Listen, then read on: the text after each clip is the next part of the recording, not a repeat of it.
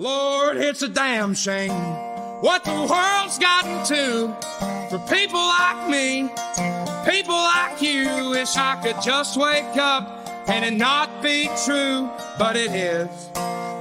All it is, living in the new world.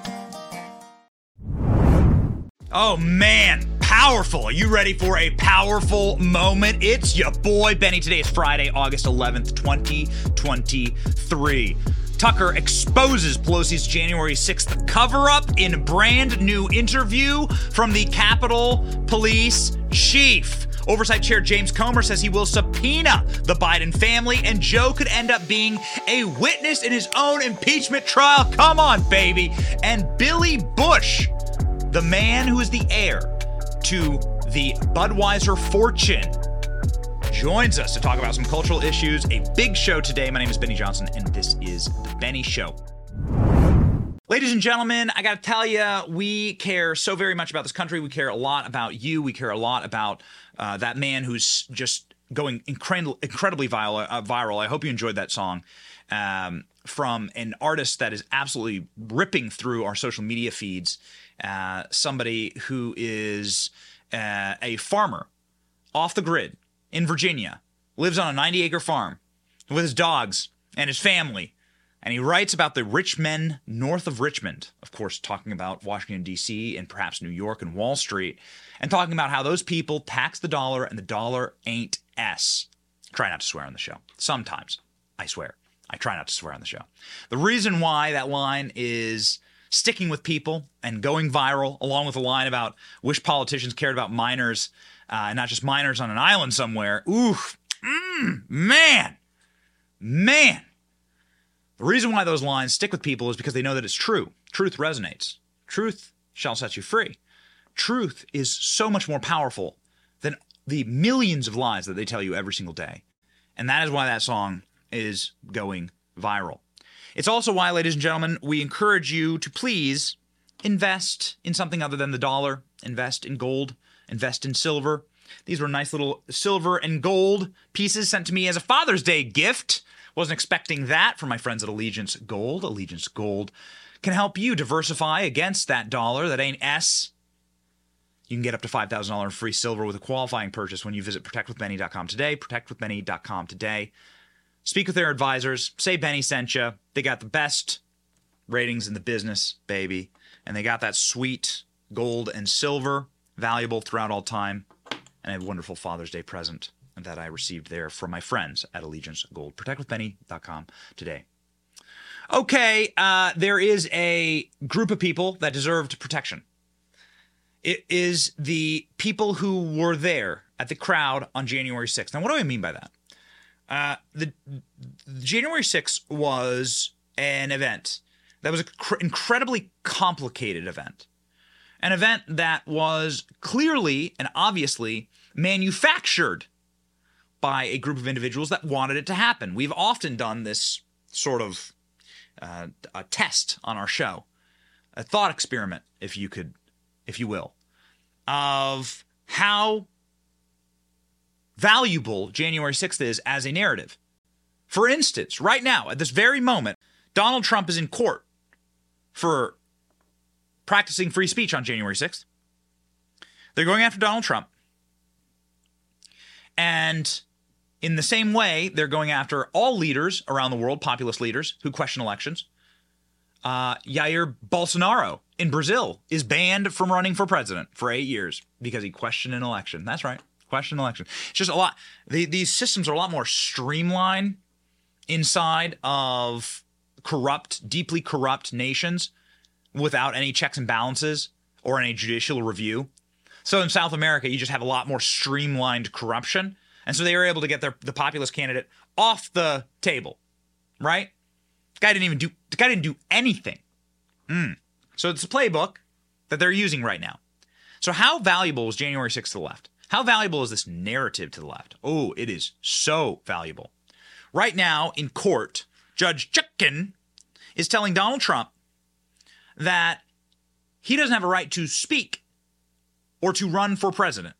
The judge, who is the judge that overcharges all January 6 defendants, is saying, says what the defendant is currently doing, running for office, has to yield in order to the orderly administration of justice. That's how it's going to have to be, she says. Let me repeat this again. This is breaking from seconds ago inside of the courtroom where Donald Trump uh, and his Donald Trump is being represented right now in Washington D.C.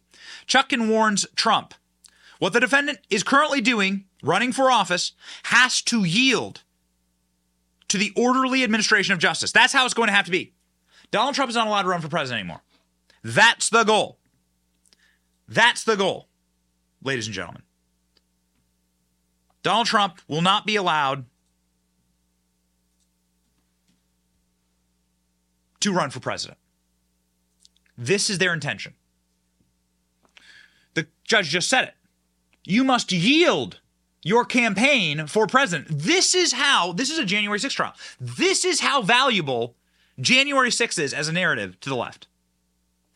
That is why we often like to bring you the real information about what happened that day. Because it is not cut and dry. It is not the simple narrative that has been laid out by the press. There was hooliganism on January 6th. Certainly there were people who fought cops. Fight a cop, go to jail. I don't care what you're wearing.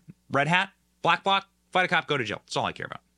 The thought experiment that we often do on the show is what if Donald Trump lowered the gates and just let the mob run into the White House during the real insurrection? The real insurrection was in May of 2020 when leftist goons burned down the White House. Did they burn down the actual White House? Well, I think there'd be sniper rifles before they actually get onto the, the property. But what if Donald Trump just ordered the stand down and let them run through the White House? Donald Trump would be able to play that footage day and night, night and day, and would be able to essentially assail the left as these goblin like monsters who wish to burn down all of America, which they are. How valuable would that have been? Now you can you can't find anything about the real insurrection online. People forget that they burned down St. John's Episcopal Church, that they torched buildings on the White House ground. People have utterly forgotten about these things. Donald Trump did not understand, or Donald Trump had too high of a moral to let his country burn for the sake of political prognostication and benefit. But the left, of course, has no moral qualms. As such, they are using January 6th for maximum effect. As you just saw, the breaking news, the judge is effectively saying that Donald Trump can no longer run for president. Donald Trump must yield his desire to run for president and defend himself against his political opponents. See that? See how this is going to work? And then Donald Trump won't be allowed to defend himself against all the attacks from Mike Pence and all the rest about January 6th. See? See that? See how that? See how that, they figured that out? Mm. So far before uh, we ever saw Donald Trump in a courtroom, uh, far before this indictment against Donald Trump, we got clips of Nancy Pelosi on January 6th, traipsing down the hallway, walking so gingerly and so quietly down the hall, pausing for the cameras, which were following her, making sure that she stopped her security detail so that the camera woman, which was her daughter, can get the shot. See here? Yes. Very important. Nancy Pelosi like, does a stu- does a stutter step so that you can get the right so that you get the right imagery. Again, what if there were camera people set up all around the White House and they just opened the gates and let the mob roll through and burn the place down? I know in your sweet American heart, just like mine, I'm screaming, no, don't burn down the White House. But imagine if there were camera people and you could broadcast that to the entire country, Donald Trump would have won in the year 2020. Donald Trump would have won 48 states in the election. Joe Biden would probably have had to just stop his campaign. They wouldn't have been able to defend this. Joe Biden would have had to stop his campaign. Donald Trump could have started ordering prosecutions because it was the left that were openly instigating mobs in that time. A good example of the violent left is Nancy Pelosi saying she wants to punch out Donald Trump. But notice something very important that she says right before that line. That line got a lot of attention. Notice something that Nancy Pelosi says here. Very important. Secret Service said they have dissuaded him from coming to Capitol Hill. They told him they don't have the resources to protect him here. So at the moment, he is not coming, but that could change. Oh, he comes, I'm gonna punch him out. This is Oh, my no, I moment. would pay to see I've that. been waiting for this, for trespassing on the Capitol grounds. I'm gonna punch him out, and I'm gonna go to jail, and I'm gonna be happy. Oh, I've been waiting for this, you see. Protesting on the Capitol grounds. Why does she do that little hooked, demonic thing with her hand? I don't know. I've been waiting for this. Pro trespassing on the Capitol grounds. Really? That's what you've been waiting for, lady? You're like in your 80s. You should be spending as much time as you can with your grandkids. You should be sitting at your little vineyard estate in Napa. Royce and I went actually to outside of Nancy Pelosi's vineyard estate. Nancy Pelosi lives way outside of her district in San Francisco. Uh, unless unless Paul wants to have a hammer, hammer party, then then all bets are off. But Nancy Pelosi should be enjoying the end of her life, uh, surrounded by her family, enjoying the riches of this beautiful world. and said she's waiting for trespassing at the Capitol. Why would she wait for trespass at the Capitol? Well, because that's what they charged 99.99999% of January 6ers with trespassing. You walked into the Capitol building. Now, how would they have been waiting for that if they hadn't have facilitated walking into the Capitol building? Oh, baby. These are real questions. And questions that Fox News didn't want you to hear. Now, let me make this very clear because this is the other odious part of the story. Tucker Carlson dropped an interview with Steven Sund, who's the chief of Capitol Police last night. Interview went thermonuclear, been seen by millions of people, and it's causing members of Congress to say, wait a second, maybe we need to start investigating Nancy Pelosi. Why are we not calling Nancy Pelosi in for a full investigation into her actions on January 6th? Because it's her charge to protect the Capitol. But it gets even deeper than that. In order to get the crowd into the United States Capitol, well, that crowd needed help. That crowd needed agent provocateurs. That crowd needed deep state help, actual feds in the audience. And oh, that is an inconvenient narrative for Fox News. So Fox News actually killed the first interview with Steven Sund. Again, the person who would have all of the answers to what happened that day because he was in charge of security. He's the U.S. Capitol Police Chief. Fired the next day by Nancy Pelosi. Oh, interesting. Never interviewed by the January 6th committee. Oh, interesting. Why, why is that? Don't ask too many questions. Shut up, shut up, shut up. And so, here's what we were left with a brand new interview with Steven Sund, Tucker Carlson Unleashed, said that there was no preparation for any type of riot at the Capitol. In fact, they kept the threats against the Capitol completely secret. Watch this. Um, and now, you know, we're seeing the intelligence I was getting coming into it was indicating this was going to be just like the previous MAGA rallies, the November and December rallies that we had, where we had limited skirmishes. We had some skirmishes afterwards uh, down by uh, BLM Plaza with some of the uh, Antifa groups uh, and some of the BLM groups. But coming into it, absolutely zero with the intelligence that we know now existed, talking about attacking the Capitol, killing my police officers, attacking members of Congress, and killing members of Congress. None of that was included in the intelligence coming up to. that you received, Correct. but others received that intelligence. Well, we now know FBI, DHS was swimming in that intelligence. So you've described this as an intelligence failure, but a failure is something that happens accidentally. And I don't see how this could be accidental. How could this have happened accidentally? It's not. This was something that was planned. And who planned it? Well, for the answer to that question, you need to look at the person who's truly in charge of Capitol security, the person who holds the proverbial and literal gavel as it pertains to who is allowed what security protocols at the Capitol. Kash Patel's been on our show numerous times saying we offered 20,000 National Guards troops, and Pelosi turned them down every single time. So it's Nancy Pelosi. We now have it confirmed from the ch- chief of police. This should be the number one news in the nation. The U.S. chief of police for Capitol Police at the Capitol for January 6th saying, nope, Pelosi didn't pick up the phone. Pelosi didn't care. Pelosi wanted the mob in the Capitol building because, as you can recall, I've been waiting for this. Congress passed a law that that requires me to go to the two, to the Sergeant Arms Capitol Police Board in advance of an event and to request uh, federal resources such as the National Guard. So Congress passed a law. It's 2 U.S. Uh, Code 1970. Look it up. Uh, just make sure you look it up before December 22 when they changed it. Um, So what was in effect on the 6th? That requires me to go and get approval for bringing in National Guard or fe- federal assistance in advance. I have to go to the Capitol Police Board and get approval from congressional leadership in advance, like I did on January 3rd. I'm denied twice because of optics and because the intelligence didn't support it. So think about that. Let me ask you the question: Who made that decision? Who denied you? Uh, I was denied by Paul Irving, House Sergeant Arms, uh, and also Mike Stenger, uh, Senate Sergeant Arms. And who do on January work, 3rd. Who do they work for? Uh, it would have been uh, working for Pelosi on the House side. That Pelosi was the number one boss, and then uh, McConnell on the Senate side. Oh, Pelosi was the number one boss. Well, then what happened when Steven Sund called Nancy Pelosi to get help on January 6th? Listen. He had some CDU uh, platoons up there. Called him, said, hey, please send those in right away because we knew as soon as they, came up to their west front, they started attacking, it was going to be bad.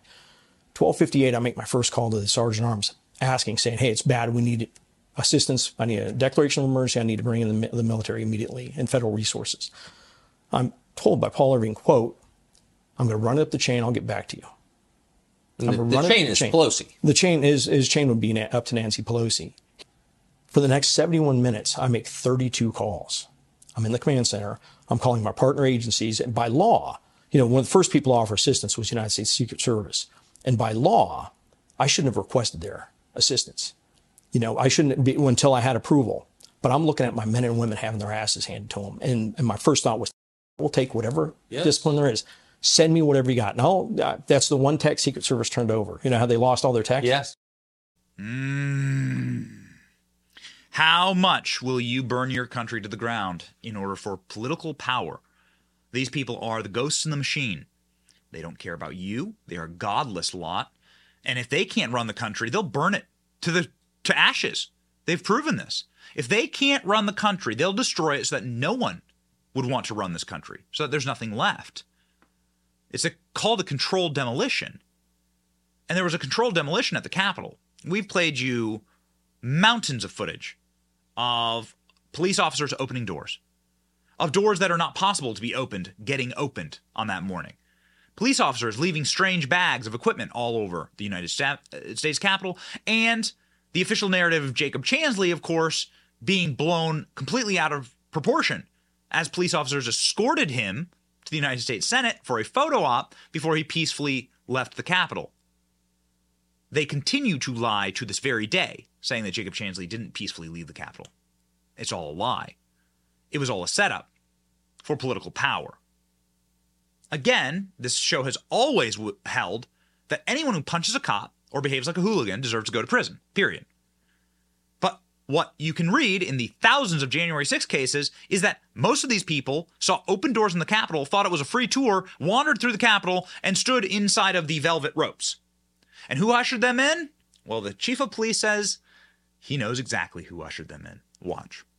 In the aftermath of January 6th, there's been a huge debate over to what extent, you know, there were um, federal agents or people who are working in some way for federal agencies in the crowd.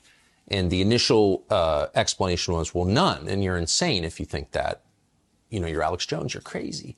Um, and then over the last couple of years, we've seen people confirm, people in authority confirm, actually, yeah, there were a lot uh, in the crowd that day. I mean, that's now a fact. Um, d- did you know that going in? No. They were, no. no. So, uh, just for perspective, since you've been to a lot of these events, there's a huge dem- a planned demonstration in Washington, D.C. Will there always be assets, agents, people working for federal agencies in the crowd in civilian clothes? There, there always could be, and for like like inaugurations, there would usually be some combined teams uh, out there. Uh, one for communications, but just you know for uh, situational awareness. So it wouldn't be surprising, you know, um, Fourth of July, different things like that, where we have threat threat pictures or concerning threat pictures. And- oh, there were feds in the crowd. There was crawling with feds, is the exact terminology that he used. That clip, in fact, got leaked from the original interview that Tucker Carlson did uh, to the great shame and humiliation of Fox News. Fox News deleted that interview, so we thought it was important to show it. Tucker Carlson interviewed that same man on April the 6th, but Fox never aired it. Fox didn't delete it, Fox literally silenced it, never allowed it to air because the man who's in charge of security at the Capitol tells the real story of what's really happening. We had to see little clips of it getting leaked out bit by bit. How powerful are these people? Who's actually powerful? If you wish to find out who's actually powerful in your country, all you need to do is ask who are you not allowed to criticize? Which stories are you not allowed to hear? This is one of them. And so we need to continue to talk about it. Now, yesterday we start we talked about something that hmm, uh, raised quite a few eyebrows and got a people a little prickly online. Oh man, we talked about the election fraud story in Michigan. It's important that you see it. Uh, I don't have the definitive proof. If I had the smoking gun proof, I would I would give it to you, right? Uh, in this specific instance, what we laid out yesterday is that there is a chronic problem with election fraud in this country. Election fraud is baked into our system. Hundreds of people a year go to jail for committing election fraud on various levels of scale. Thousands of people are currently serving federal sentences for election fraud, for rigging elections, for cheating in elections. Those are the facts. And so to say that there is no such thing as election fraud, a chronic election fraud problem in this nation, is a lie. And to not look at the available evidence is also to deceive my audience. And I don't do that. We would never. Not here at the Benny Brigade, ladies and gentlemen. Ooh, and get ready. We have some special Benny Brigade stuff for you coming up. So we raised some eyebrows with this report. As far as I know, we're one of the only people with the balls to cover it, but it's worth covering. And we applaud our friends at the Gateway Pundit for covering it.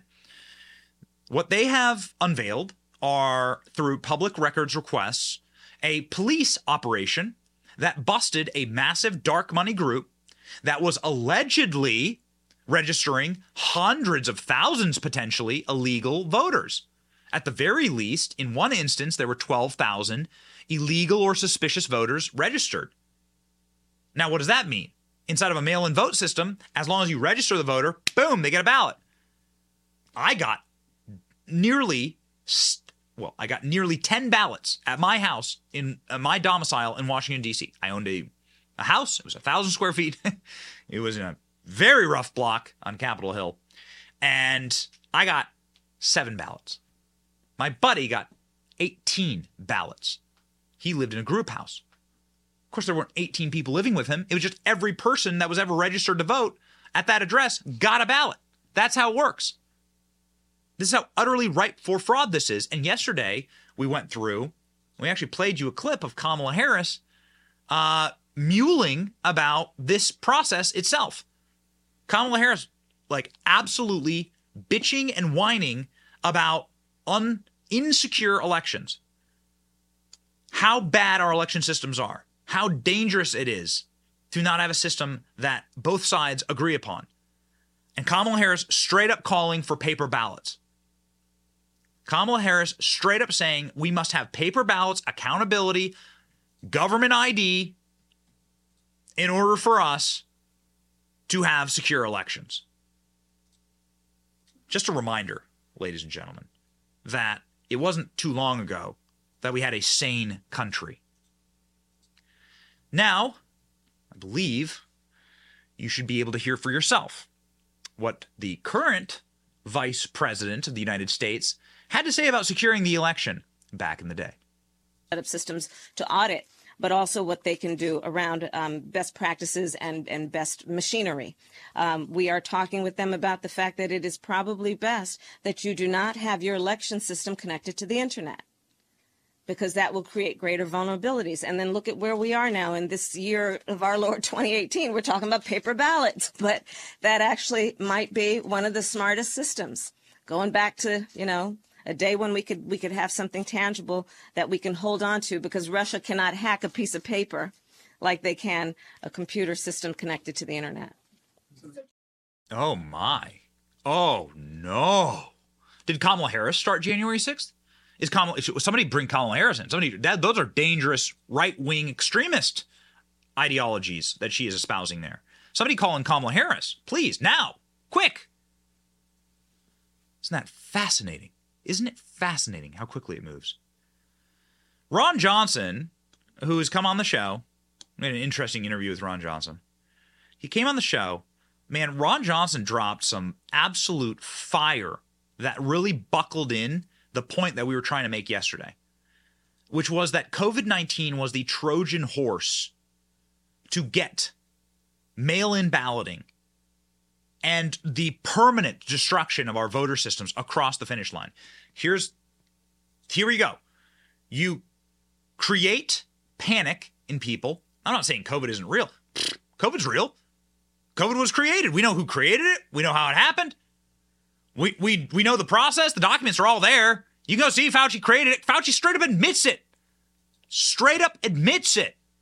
He admits that he funded the Wuhan laboratory, that they were doing goblin like, Frankenstein, barbaric gain of function research, and they snipped together a spike protein that could infect human being. Boom. Bingo, bango, bongo.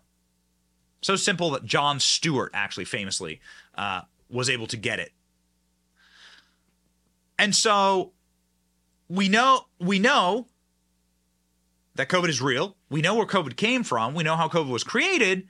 What was the usefulness of it? Well, it was able to get permanent mail in balloting across the finish line, scaring the hell out of little old people and out of Republic mid-wit Republicans everywhere in Pennsylvania and Michigan, Wisconsin.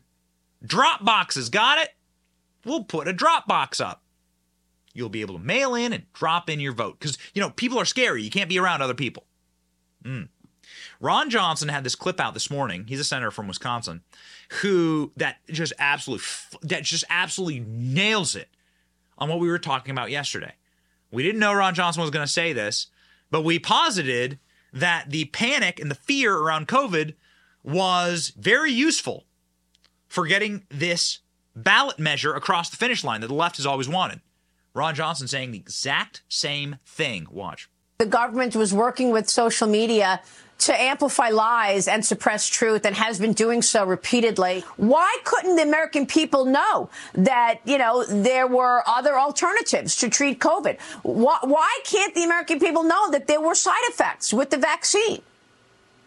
This is all pre planned by an elite group of people. That's what I'm talking about. Event 201 that occurred in late 2019 prior to the rest of us knowing about this pandemic.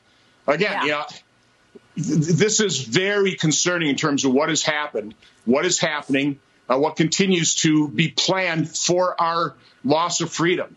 Um, mm-hmm. Again, it needs to be exposed, but unfortunately, there, there, are very few people, even in Congress, that are willing to take a look at this. We're, well, we're up against people, a very powerful yeah. group of people here, Maria. But you know, fortunately, you say, what can we do? Well, you know, we do have reporters like yourself, like John Solomon, other people that have the, the courage to report the truth against the mainstream media and against the narrative. But that's the only way this is going to be solved is we need the truth to be exposed. We need more Americans to listen to the truth, to be exposed to the truth, to pull their heads out of the sand, quite honestly, open up their eyes and understand what is happening in this country. Oh, man. Ron Johnson. Who put gunpowder in that man's coffee? Black. Black coffee for me, by the way. Blackout coffee for me. Who put gunpowder in Ron Johnson's coffee? Did you just hear what you said there? Yo, they have something planned. They're still planning right now to take all of your freedoms away. You ready for that? Dude, Ron Johnson's awake. Ron Johnson is awake. Are you awake? We hope you are. Because we have a brand new segment for you. A segment that is inspired, of course, by the Benny Brigade. A segment that is inspired by the sweet salt shaker on the front of our tank, our logo for the Benny Brigade, brings the salt. The salty libs they cry, their salty tears, they fill our cup, and we will have with regularity a new show called Salt That Lib, a new section of our show. So are you prepared for the very first Salt That Lib game show on the Benny Show? I certainly am. And we even have a brand new little stinger for it. Enjoy.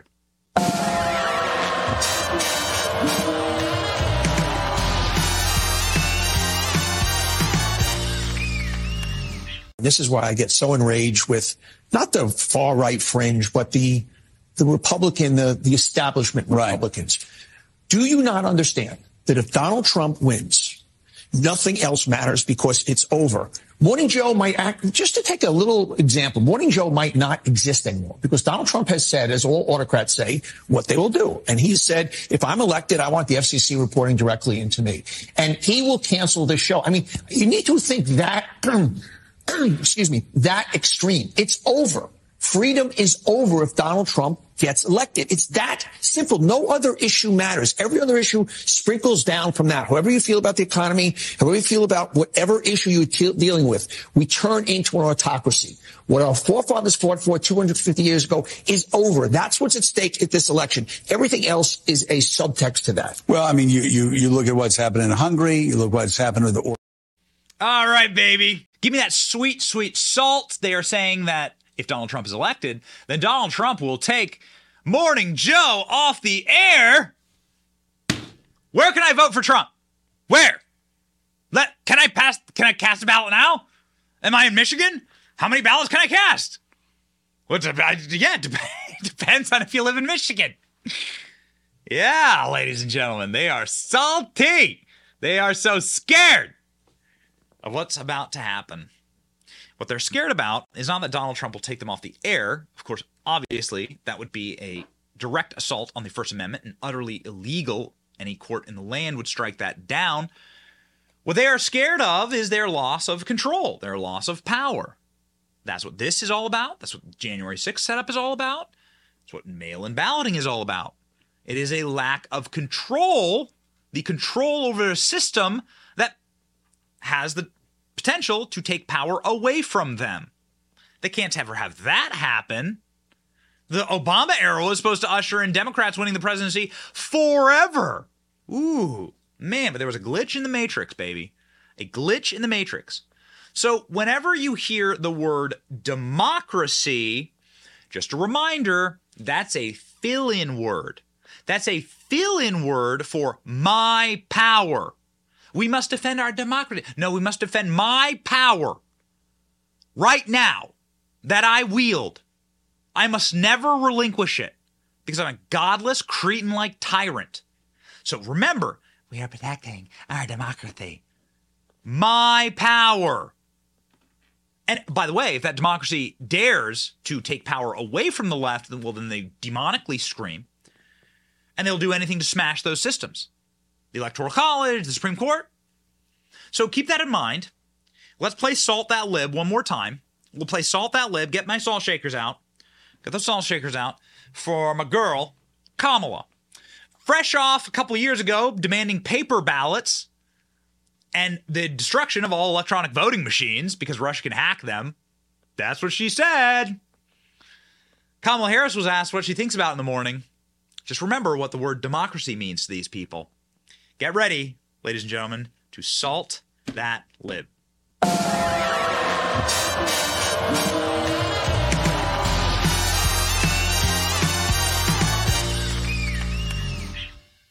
Here's how the vice president responded when asked what she thinks about when she wakes up in the morning. Our democracy. Rev, I think everything is at stake right now.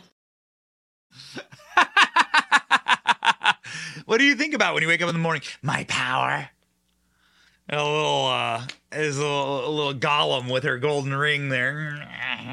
My own power. Ooh, baby.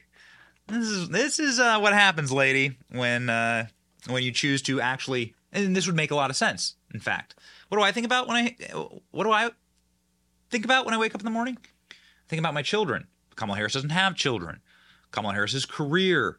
She decided to sacrifice her family or any chance thereof for her own power, for her own career. And so, of course, that's what she thinks about.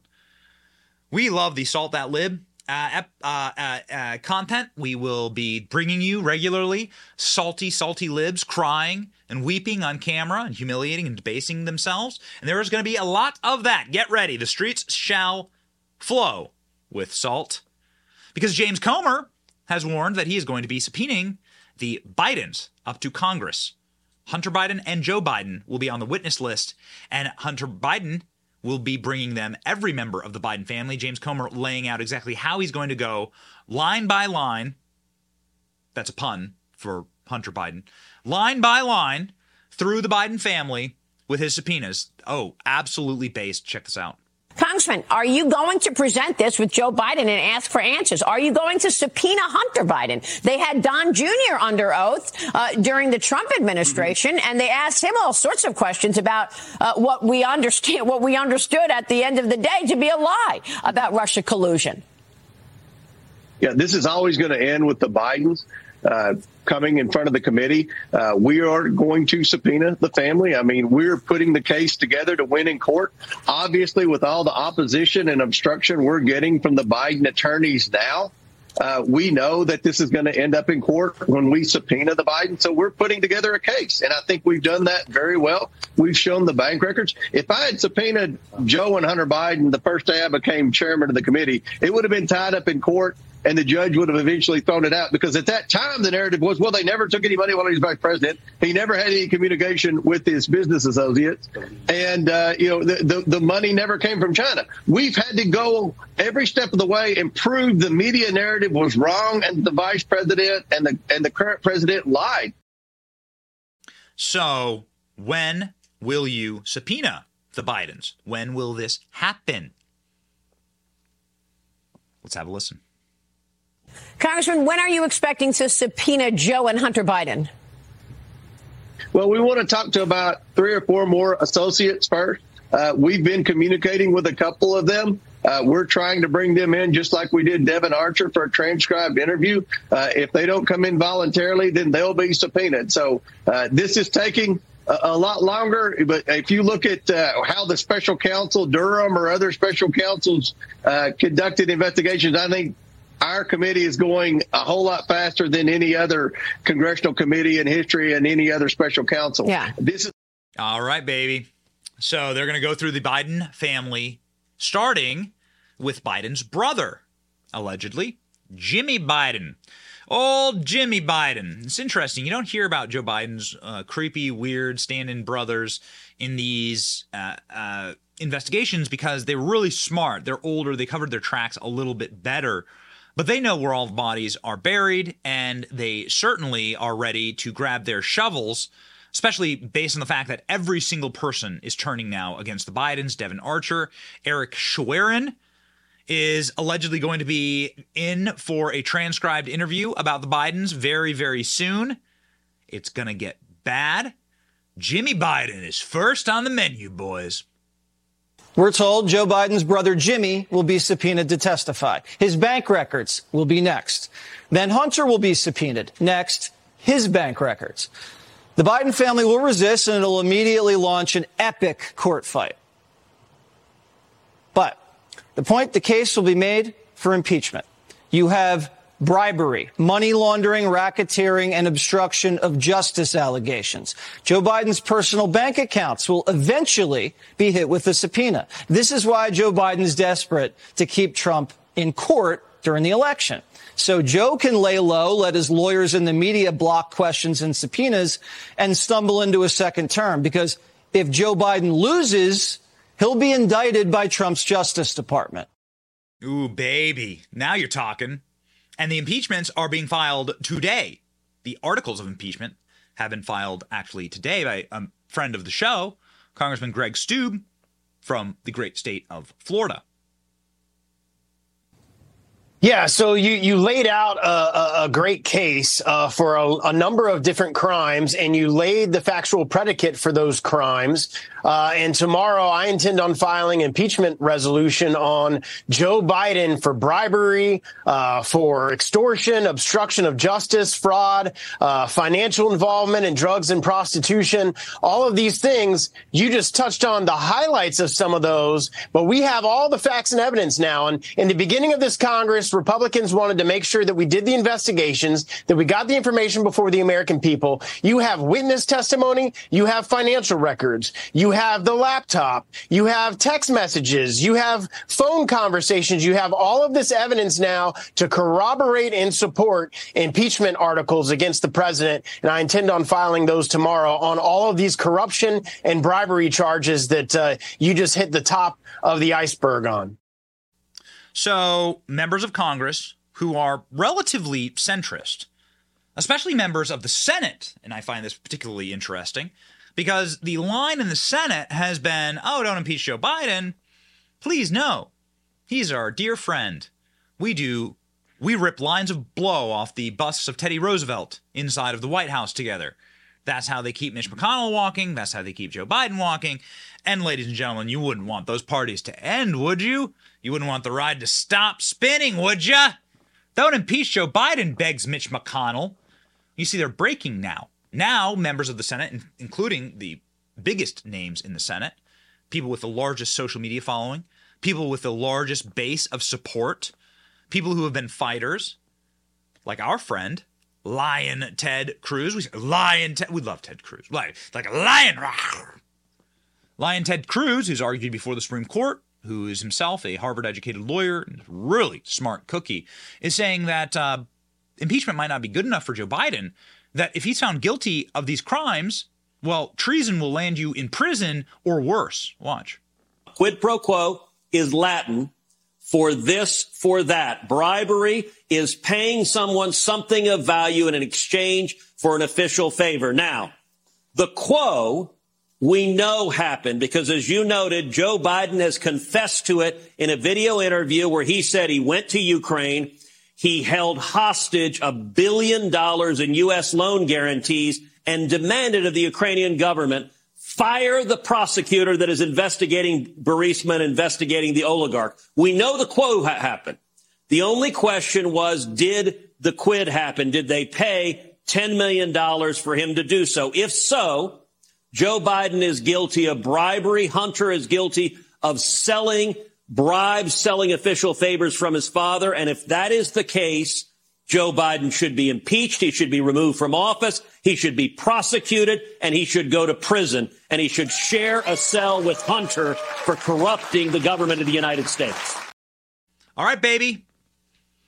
Got him by the balls. You better do something now. You got to do it.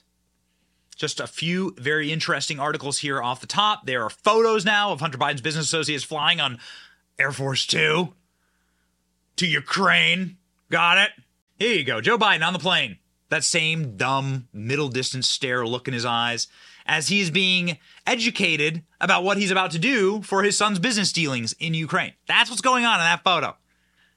The evidence is unbelievable. Colonel Mustard in the library with the wrench. It's a game of clue, and you got all the clues. So Republicans got to act. 77% of Republicans in Iowa want Biden impeached now over millions his family received through Hunter Biden's foreign business deals. So, new polling out of Iowa reflecting where the Republican Party base is at this very moment. Do you want Joe Biden impeached right now? Would you want to watch that on your hot little cell phone device? Oh, yeah, that'd be a wall to wall beauty. I look forward to it. And we got a lot of good members of Congress who are friends of the show saying it's going down. It's going down. If you were going to watch that, though, you'd want to make sure that you have reliable cell phone coverage, and that is why I use Patriot Mobile. Patriot Mobile is an anti woke cell phone company. They are patriots, they are mobile, and they are reliable. And we take them all around the world. We are actually going on a trip next week. We're going to be uh, maybe missing a couple of shows next week. We're going to be traveling, crisscrossing the country for a lot of really cool projects, brand new documentaries, brand new specials, including a young man who you may know, actually from a, a, very notable young man from the January 6th episode uh, that you're gonna you're, you're gonna you're gonna like you're gonna like when we have to put together next week. What I'm saying here is that no matter where we travel, our phones are working, they're active. That's part of our job, and we use Patriot Mobile. Go to patriotmobile.com today slash Benny to get free activation today with the offer code Benny. Patriotmobile.com slash Benny. Ladies and gentlemen, uh, we're talking about American families here. Let's talk about a great American family. Let's talk about the Busch family. The Busch family, uh, immigrants to this country, effectively penniless immigrants to this country, uh, a century ago, came here and built an incredible, iconic American brand known as Budweiser, Anheuser-Busch.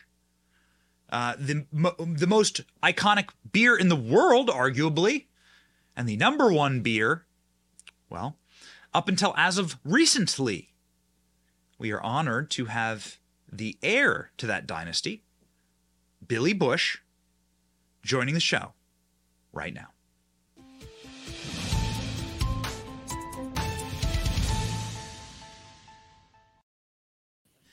Mr. Busch, what an honor to have you on the program.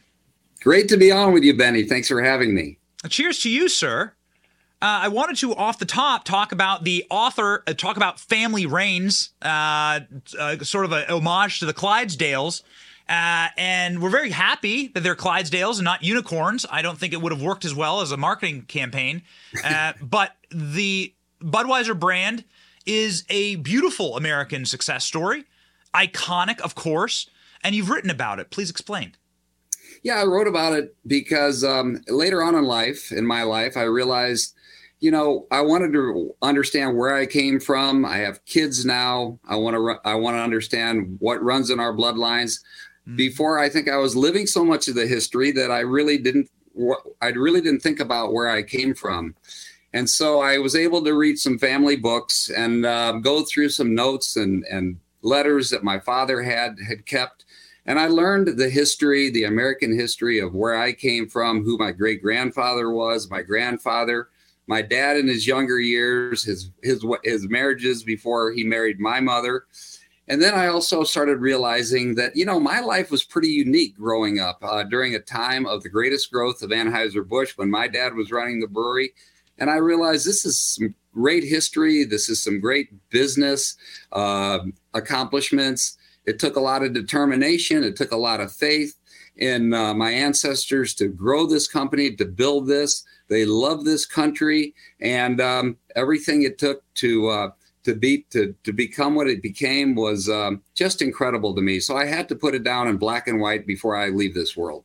Yes. And did you discover anything that was particularly surprising about their success? I, I, discovered a lot of things actually, Benny. I, I, I discovered that uh, one of the things that, that went through a theme that went through my family was that in order to take over the company, you had to know the business. You had to know who your who your audience was for the products. You had to know each and every department backwards and forwards. You had to understand who your employees are, what they're doing, um, and so uh, they they were very conscientious of every little detail when it came to uh, to the business. And so um, that's I think why some of their marketing became so incredible, and why the people that worked at Anheuser Busch was were so proud to work there.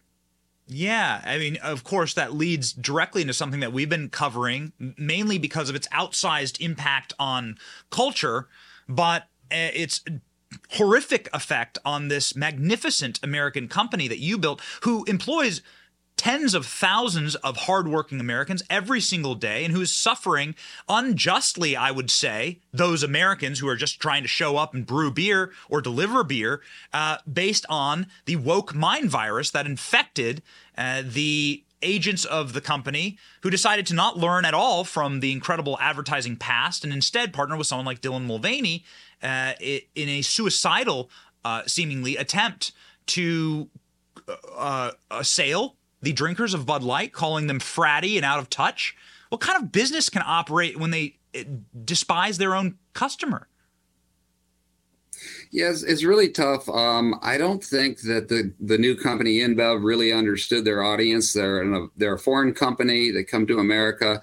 They really know financials. They know how to cut expenses. They're great at doing that kind of stuff. But do they really know the American audience, the Bud Light drinker, the core Bud Light drinker? Yes. Obviously not, or else they would not have come up with an advertising campaign like they did.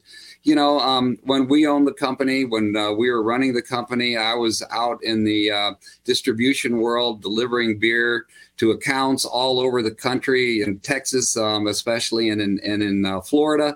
And I got to know the people that drink Bud Light, you know, the true hardworking blue collar American. Um, and the last thing they want to um, to have on their beer can is that kind of message that Bud Light just came out with. And and you know, it's uh, incredible that InBev made such a mistake. Mm. And truly, I mean, what would you advise them to do? Uh, you know, what what would you have advised them to do if they'd come forward and been like, "Hey, let's put Dylan Mulvaney on a can"? Well, you know what? I would have uh, first said, uh, you know, watch out who the marketing people are that you hire Mm. Um, if they're these young, woke, um, politically kind of uh, who want to p- push political agendas down your throat coming out of yes. these woke schools, these very liberal schools, I think uh, look out for that because your core drinker is um, is not like that. They're true Americans that um, that really want the messaging that was always on there before, you know, the, the Clydesdales. It stood for strength and quality and fun and inclusiveness and bringing people together. That's why the old motto, making friends is our business, was something that my family that ran the company always lived by. And I would say, you know, get back to that kind of marketing. Hire the right people. Hire a guy like me if you need to to go out there and show you how to get it done. I've been in the beer business all my life. I could have told you that wouldn't work when when I just I'm I don't want to dwell too much on this, but it, it is particularly fascinating and newsworthy because you do have some of the most iconic ads in the world, right? You have the "What's Up" ad, right? This one, this one was great. This defined my childhood. I think a Super Bowl ad. Um, perhaps I'm, perhaps I'm wrong. Obviously, the Clydesdales, Santa, Christmas, the frogs. Man, I, you, you guys ki- just killed it uh, back in the day. And now you see this person, Alissa Heinerscheid's her name, and she says that Bud Light is fratty and out of touch, and that the drinkers and the advertising was fratty and out of touch. These iconic ads that are playing on the screen. Uh, what is your response to that? Yeah, I mean, how how is that out of touch? I think um, I think the, those frat ads, those uh, ads before, like you said, Ben, um, have have been incredible ads. They teach those ads in colleges still today, from what I understand, some colleges, because they were some of the best ads that ever that were that ever came about. And so, um, yeah, coming out with a ad that the beer drinker can't relate to yeah. uh, just doesn't make any sense. They could relate to the other ones because they were all fun. They were all they all they all were just fun and brought people together and lighthearted. And the Clydesdales, of course, were some of the best ads ever. And of course, you know that stood for strength and quality all along. Yes. We have a uh, very excited member community here that is so excited to hear from you. Um, perhaps they're big fans of your product and your family. You should be a fan of the Busch family. They're a great American family. We have a question submitted for you, sir, from our Benny Brigade. Uh, this question comes from Lori Wolf. Having felt the destructive impact of woke leftist culture in such a personal way does that motivate you to speak out more publicly and get more involved in 2024 election to elect a conservative president it really does. I, will tell you, you know, I think our country is is not going in a good direction under this administration that we have right now. I think it's important for us to speak out. And um, you know, I have seven kids.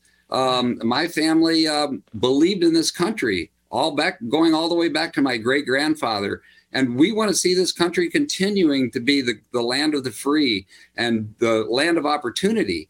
And I think, unfortunately, right now it's going in a wrong direction. So I'm not just going to sit here and sit back and not say anything because I think it's time for everyone, all us conservatives, to speak up a little bit.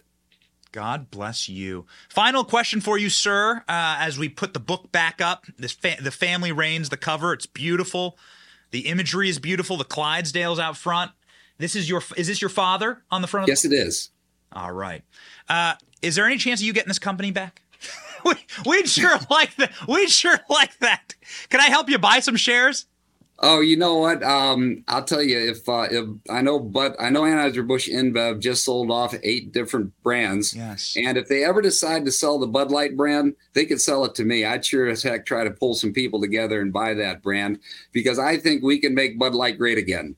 Yes, yes. God, yes. God bless you. I mean, truly. Why put things that are obviously divisive inside of your marketing? I mean, again, and I would love this if you put Donald Trump in a MAGA hat on a can. I think that would be great. But I, I can, even I can empirically say that would be a, probably not a great business decision because you, you're going to piss off people, right? So, exactly. So, so if you want to get me a Donald Trump MAGA hat can, please, I'll give you my address. Uh, I will, I will, I love it. But, but sincerely, like we hope the best for you and your family. We hope that these people come to their senses and give you back this great American uh, company. Godspeed. Sir. Well, thank you so much, Benny, for having me on. I hope everybody goes out and gets that book because I think they'll really enjoy it. Family Reigns. Thank you very much. God bless you, Billy.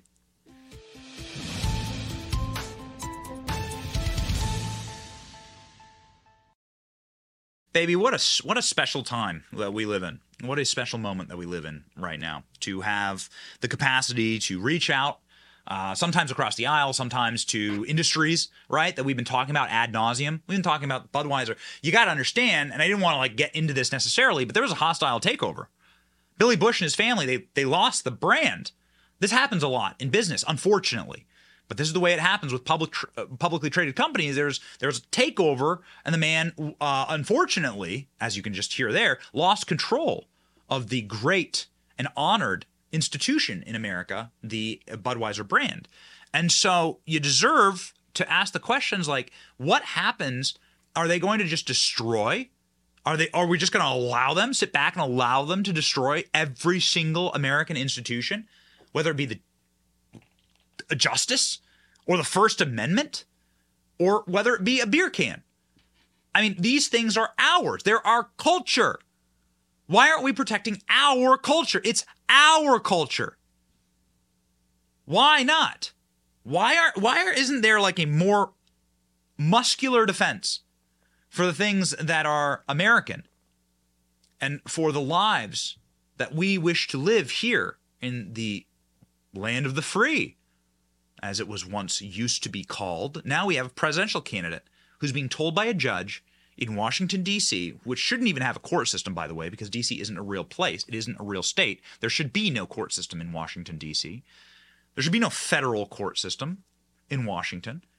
Now, this presidential candidate, who is the de facto candidate, because he's leading by 40 or 50% in the polls, is being told that he can't run his campaign.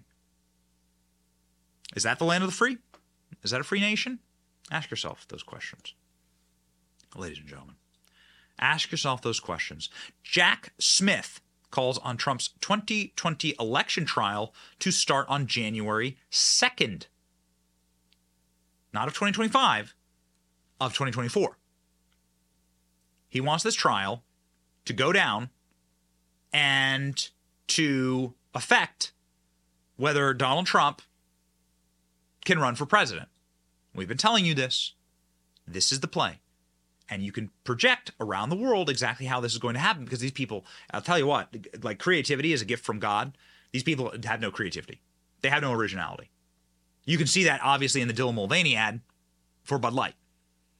These people have no capacity to create, they only have the capacity to destroy. And so, what are they doing around the world? They're destroying this, the right of the people to choose their leaders.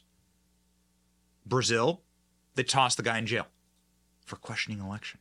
Iran, I'm sorry, correction. Uh, Pakistan, they throw they threw Imran Khan in prison in Pakistan. The populist leader of Japan murdered in cold blood. The populist leader of Ecuador murdered in cold blood this week. You can see what's happening here, can't you? This is the act of a deeply desperate deeply demonic, deeply evil, evil movement. And we must fight it. They haven't won, and they will not win as long as there are good men and as long as there are good women in this nation. And in fact, they're being handed L's uh, across the board. Interestingly, here, uh, Joe Manchin is seriously considering leaving the Democrat Party. This is breaking, and potentially running against Joe Biden for president. Huh? Joe Manchin is seriously considering becoming an independent, which would trash, of course, the Democrat majority in the Senate. That the Democrat majority in the Senate is 50 50. They only have a majority is because of Kamala Harris with a casting deciding vote. And so Joe Manchin, not only that, is considering potentially running against Joe Biden. Why is he leaving the Democrat Party? Because the brand is so bad. I'm seriously thinking about it, Joe Manchin said in a recent interview. Uh, I have to have peace of mind. Check this out. West Virginia Senator, Democratic Senator Joe Manchin says he is seriously considering leaving the Democratic Party to become an independent. Manchin says the Democratic brand has become, in his words, so bad. The senator has helped Republicans kill off some key pieces of President Biden's progressive agenda. Senator Manchin has been the subject of speculation about a possible third party presidential run. He has refused to rule that out. Uh oh. Oh my. What do we always tell you? It's gonna get more entertaining. We it's gonna get more entertaining. It's Friday, so we give you a feel good Friday clip. Got it. I, I don't like people being mean to each other if uh, if we can help it. I certainly don't like friendly fire. But Mike Pence said that he uh, doesn't believe that Americans are his concern in an interview with Tucker Carlson, that Ukrainians are more his concern. He would rather spend all of our treasure in Ukraine. We shouldn't be spending, spending a single dollar in Ukraine, in that corrupt hellhole. The only reason we're spending money in Ukraine, well, is Joe Biden. Is this entire thing a cover up for the Biden crime family? Hmm. Put the pieces together, shall we? So we shouldn't be spending a dollar in Ukraine, and I would seriously question the way that we spend money all around the world. But Mike Pence, again, in a clip that went thermonuclear and ended Mike Pence's career, he said, Yo, uh, we got to spend more money in Ukraine. Uh, we should not really be looking at the cities in America. That's not my concern, he said. And so Mike Pence is dead to me. And Mike Pence was at the Iowa State Fair, and my warm little Iowa heart uh, got redder when I saw Mike Pence getting yelled at by somebody that I know, kid named Colton Duncan, who's a uh, really badass uh, activist, yelled at Mike Pence during a Q&A at the Iowa State Fair, something called they call, they call the soapbox, uh, where politicians get up and they take questions from the audience, and uh, went like this. You'll love it. Way back. Let me see if I can hear you. How has life treated you since Tucker Carlson ruined your career?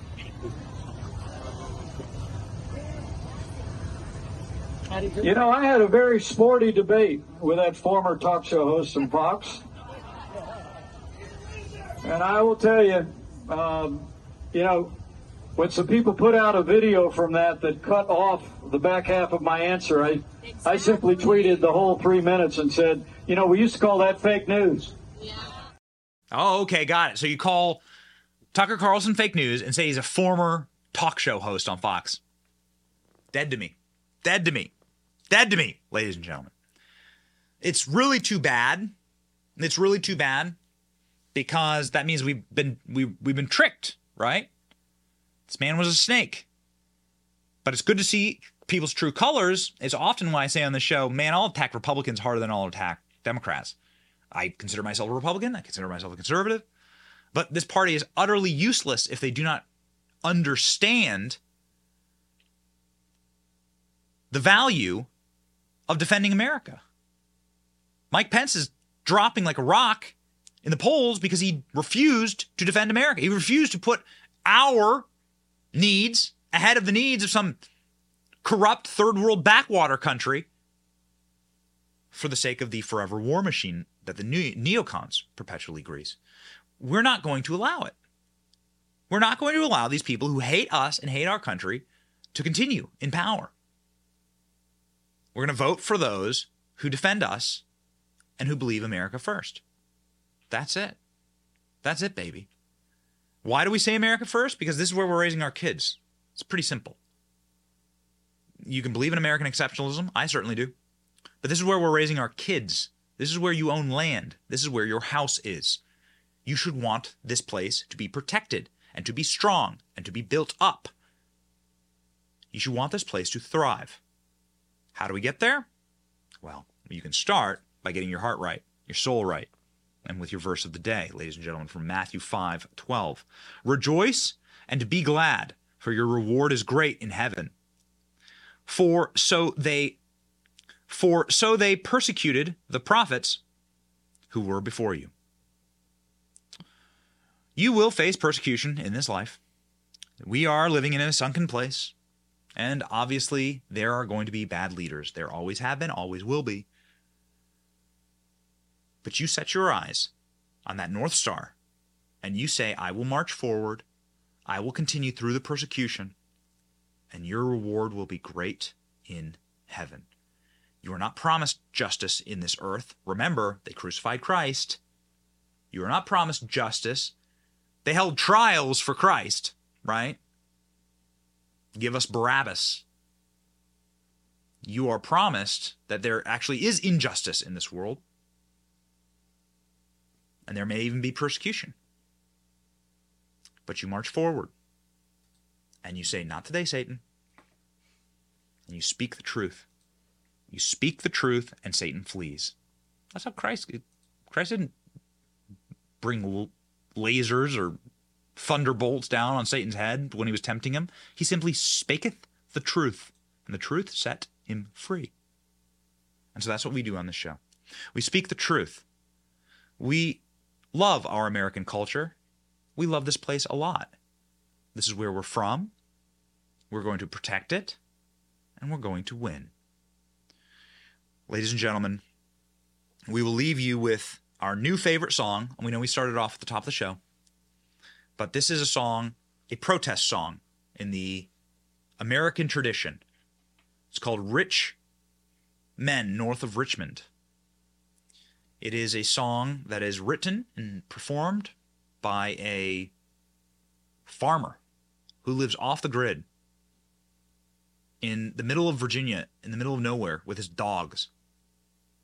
And he is struck at the very heart of where my movement is. If I could summarize my worldview in one song, it would be this, ladies and gentlemen.